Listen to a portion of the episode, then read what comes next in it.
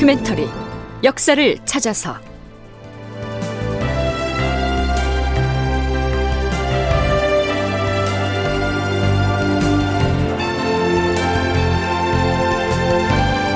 제 963편 중국 장수 양호를 탄핵에서 구하라.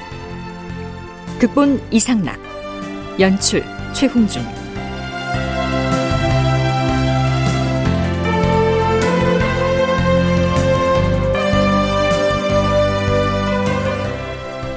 여러분 안녕하십니까?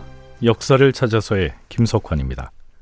서기로는 1598년 6월 이 시기는 명나라 병부의 찬획 주사인 정응태가 조선으로 건너와서 이런저런 조사를 한 다음 명나라 황제에게 경리 양호에 대한 탄핵 주본을 올린 문제로 시끄러울 때입니다. 이때 양호는 사로병진 전략을 추진해서 남부지방 도처에 포진한 일본군을 동시다발로 공격을 하려던 참이었는데요. 정응태의 탄핵으로 잠시 제동이 걸린 겁니다. 명나라 조정의 기류들을 살펴보면 그동안 일본과 강화 협상을 추진해왔던 두 주역인 병부상서 석성과 유격장군 심유경이 탄핵을 당해서 축출된 뒤였기 때문에 이제는 전쟁으로 상황을 빨리 끝내려고 하는 주전론이 힘을 얻고 있었습니다. 그런데 심유경 무리의 일원으로 알려진 절강성 출신의 정응태가 양호를 탄핵하고 나선 데 이어서 때를 맞춰 일본의 포로로 잡혀갔다가 포섭된 주월레라고 하는 명나라 사람이 바다를 건너와서 또다시 일본과의 강화 문제를 꺼냅니다. 군사 업무를 감찰하는 명나라의 감군 포정사 양조령이 주월레를 만나서 질책하는 장면 지난 시간 말미에 소개를 했는데요. 그런데 바로 그때 주월레와 더불어서 일본인 요시라도 양조령을 찾아옵니다. 이 요시라는 이순신의 투옥을 유도하는 등의 간계를 부렸던 문제의 인물이었죠. 이번엔 감군 포정사 양조령이 요시라를 만나서 따져 묻는 장면을 소개해 보죠. 네가 조선에 다시 온 것은 무엇 때문이냐? 강화를 하기 위해서입니다. 강화를 한다. 조선과 하자는 것이냐? 우리 중국과 하자는 말이냐? 조선과 하고자 합니다. 그래. 어, 비유를 하자면 중국은 부모이고 조선이 형이라면 일본은 조선의 아우이다. 그런데 일본이 이유 없이 조선을 침략하여 지극히 흉악한 짓을 했기 때문에 중국에서는 그 분란을 종식시키기 위하여 두 명의 대신을 파견했던 것이다.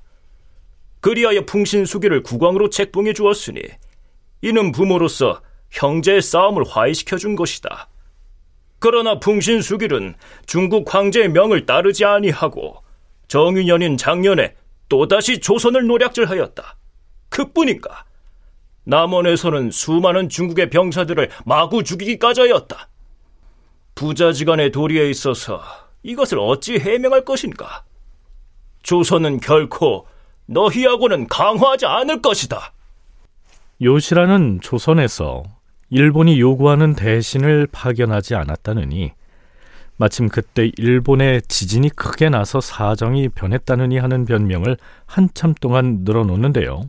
그 대목은 생략하죠. 요시라, 네가 강화를 위해서 나를 찾아온 것은 소서행장의 명령이더냐? 아니면 풍신수길도 이 사실을 알고 있는가?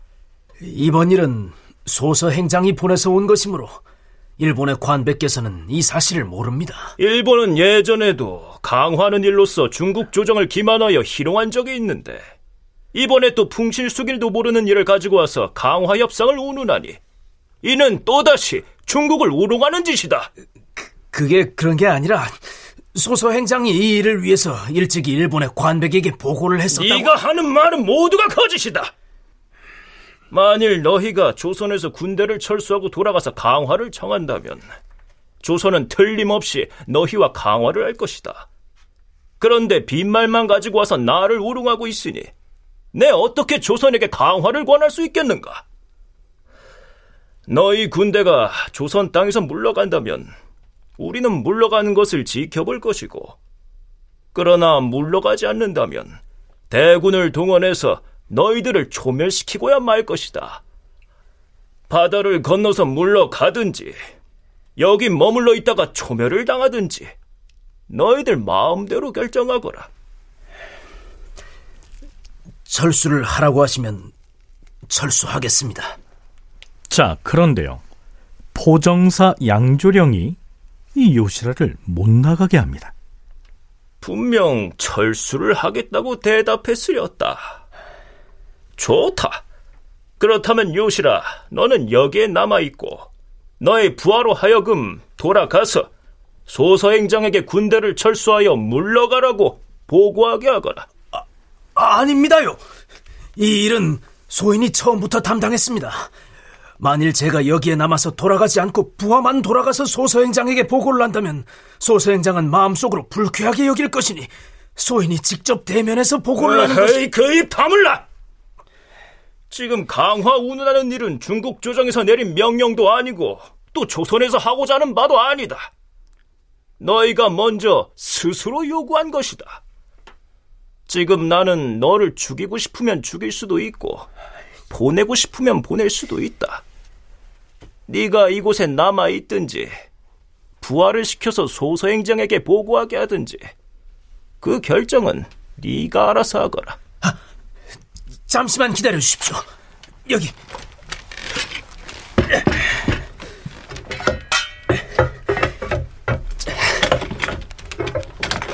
저, 저희 대장께서 선물을 보내셨습니다. 창하고 검하고 조총인데 에, 내가 이것을 받을 것 같은가? 에이! 모두 지워버려라! 이자는 참으로 교활한 놈이로구나! 고니시 유키나가의 명을 받고서 어떻게든 화의의 실마리를 마련해 보려고 양조령을 찾아갔다가 죽일 수도 있다. 이런 협박을 받은 요시라는 면담이 끝난 뒤 겁에 질려선 양조령의 부하에게 이렇게 물어봅니다. 지금 나에게 엄포를 놓은 저 양조령 보정사하고 양호 경리하고는 누가 더 높은 사람이요? 두 분 모두 지위가 몹시 높은 중국의 장수로서 두 사람이 대등합니다. 요시라는 일단 명나라 군 측에 감금되는데요. 말이 감금이지 명나라 측에서 대접을 융숭하게 받기도 하고요. 감금된 상태에서도 여기저기를 오가면서 나름의 활동을 하기도 합니다.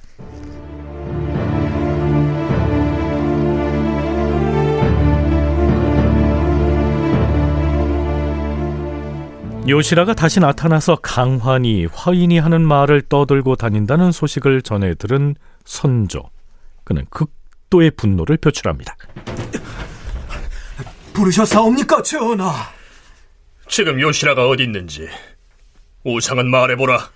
현재는 포정사 양조령의 관사에 있는 줄 아옵니다. 과인은 요시라 등의 흉적이 다시 경성에 들어와 있으리라고는 짐작조차 못했도다. 요시라가 왔다는 말을 듣는 순간 나도 모르게 머리털이 곤두서고 뼈가 시릴 정도였다.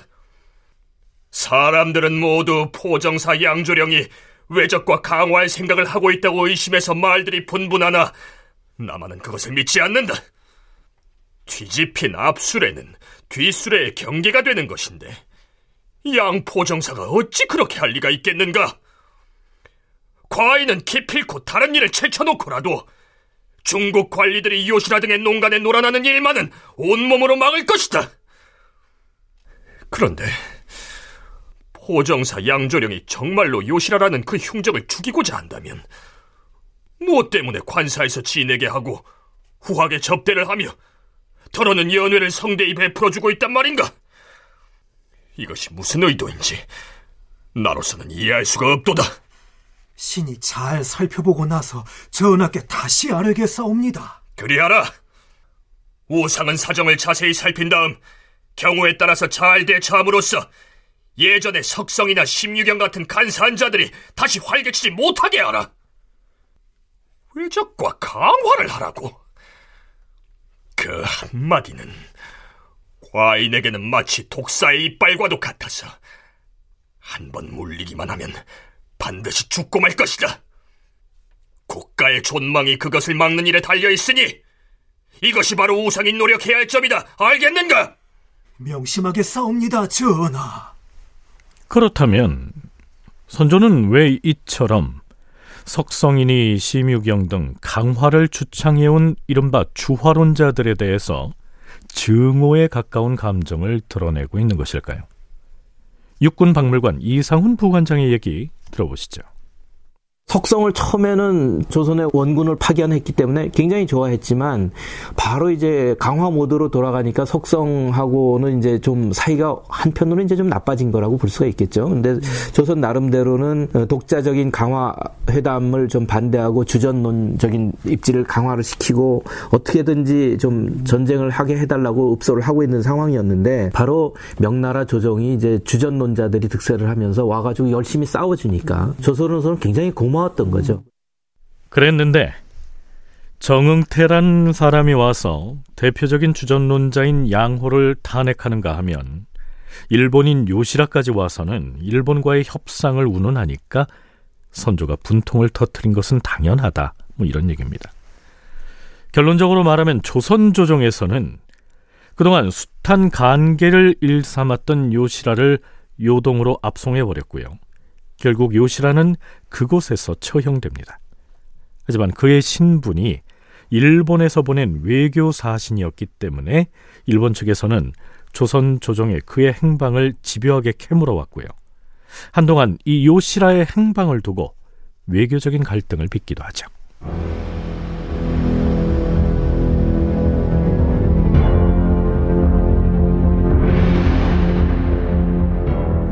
6월 23일 정응태 양호에 대한 탄핵 문제를 논의하기 위한 어전 회의가 열립니다.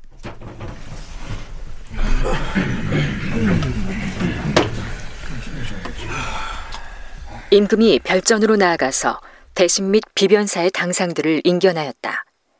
영의정 유성룡, 해원 부원군 윤두수, 지중추부사 정탁, 좌의정 이원익, 우의정 이덕형, 호조판서 한흥인, 병조판서 이항복, 좌승지 허성, 승정원 주서 권진과 최충원, 그리고 사관인 유색과 조중립 등이 입시하였다. 주요 대신들과 비변사의 당상관들이 대거 참석했습니다. 이 회의에서 어떤 말들이 오가는지 들어보시죠. 양경리가 정응태에 의해 참수를 당한 것이 대체 무슨 일 때문인지 과인은 잘 모르겠도다. 양경리의 접반사인 우상이 말해보라. 전하, 주사 정응태의 의도가 분명치 아니하여 잘 알 수가 없사옵니다. 대개 울산성 싸움에 참여했던 중국의 남병과 북병이 서로 공을 다투다가 의가 상했었고 이로 인해 현재의 상태에 이르게 된 것이 아닌가 여기옵니다. 허면 지금의 사태에 대해서 우리나라에서는 앞으로 어떻게 대처를 해야 하겠는가? 영상의 의견은 어떠한가? 지금의 사태를 가만히 두고 봐서는 아니되옵니다. 한편으로는 중국 조정의 진주사를 파견해서 우리의 뜻을 알리고 다른 한편으로는 군문 형계에게 자문을 보내서 정응태가 열거한 양호의 제목이 사실이 아님을 반복해서 논변해야 하옵니다. 그리하면 중국 조정에서도 아마 실상을 알게 돼서 그릇된 주장에 현혹되지 않을 것이옵니다. 이것이 오늘 우리가 해야 할 급선무이옵니다. 비록 양경리가 파직이 되더라도 그가 참소당한 데 대한 실상은 황제에게 밝히지 않을 수가 없을 것이다. 전하, 우리가 보내는 사신이 밤낮을 가리지 않고 급히 달려간다 하더라도 시간이 상당히 지체될 것이옵니다.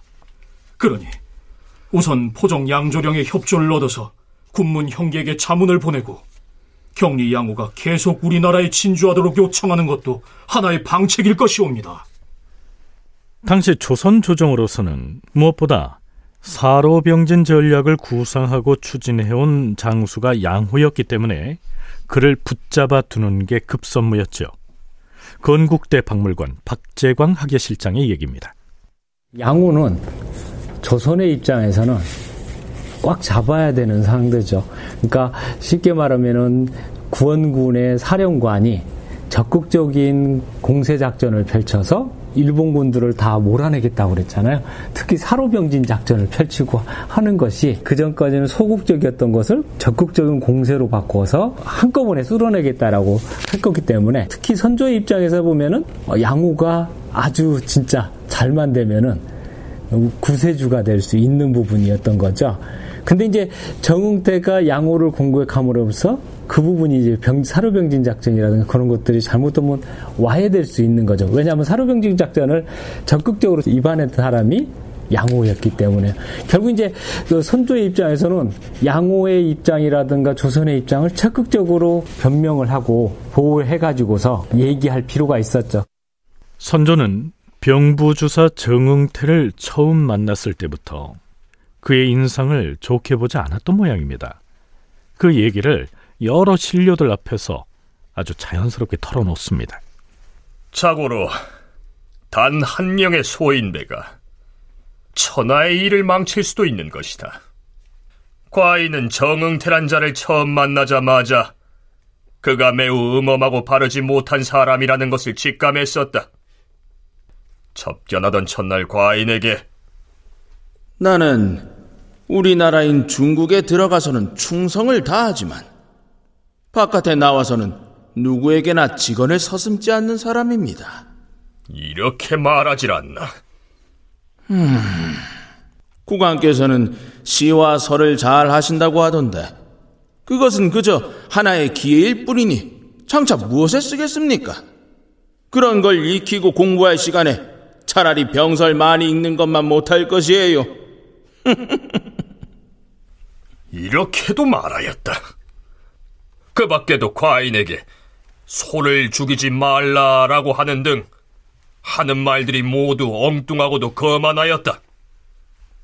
나는 첫 만남에서 그자가 황탄한 거짓말쟁이라는 것을 알았다. 그런데 오늘날 그로 인하여 이 지경에까지 이르게 될 줄이야. 어찌 알았겠는가?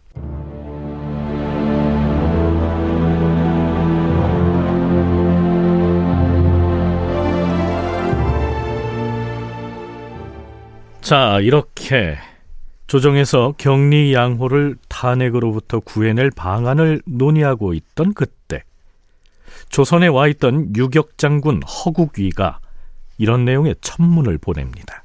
국왕전하, 이번 양경리의 탄핵건에 대하여 저도 우리 중국 조정에 당연히 그 부당함을 역설하는 주문을 올릴 것입니다. 그러니 조선의 국왕께서도 급히 황제에게 올리는 주문을 작성해 사신을 파견해야 할 것입니다. 양경리는 누구보다 조선의 일을 잘 알고 있습니다.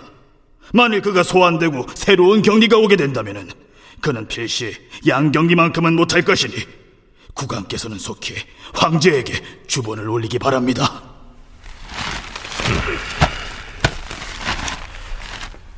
허유격에게 잘 알았으며 그리 시행하겠다고 전하라.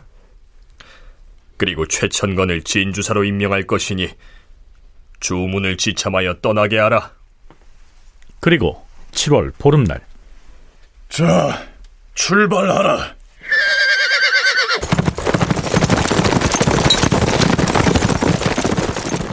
도승지를 지냈던 최천건이 진주사로 임명돼 경리 양호의 탄핵이 부당하다는 내용의 주문을 지참하고 명나라를 향해서 출발합니다.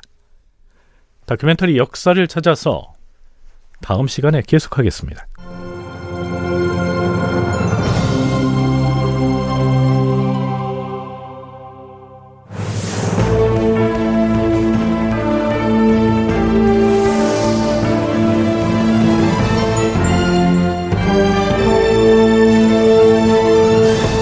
다큐멘터리 역사를 찾아서 제 963편 중국 장수 양호를 탄핵에서 구하라 이상락 극본 최용준 연출로 보내드렸습니다.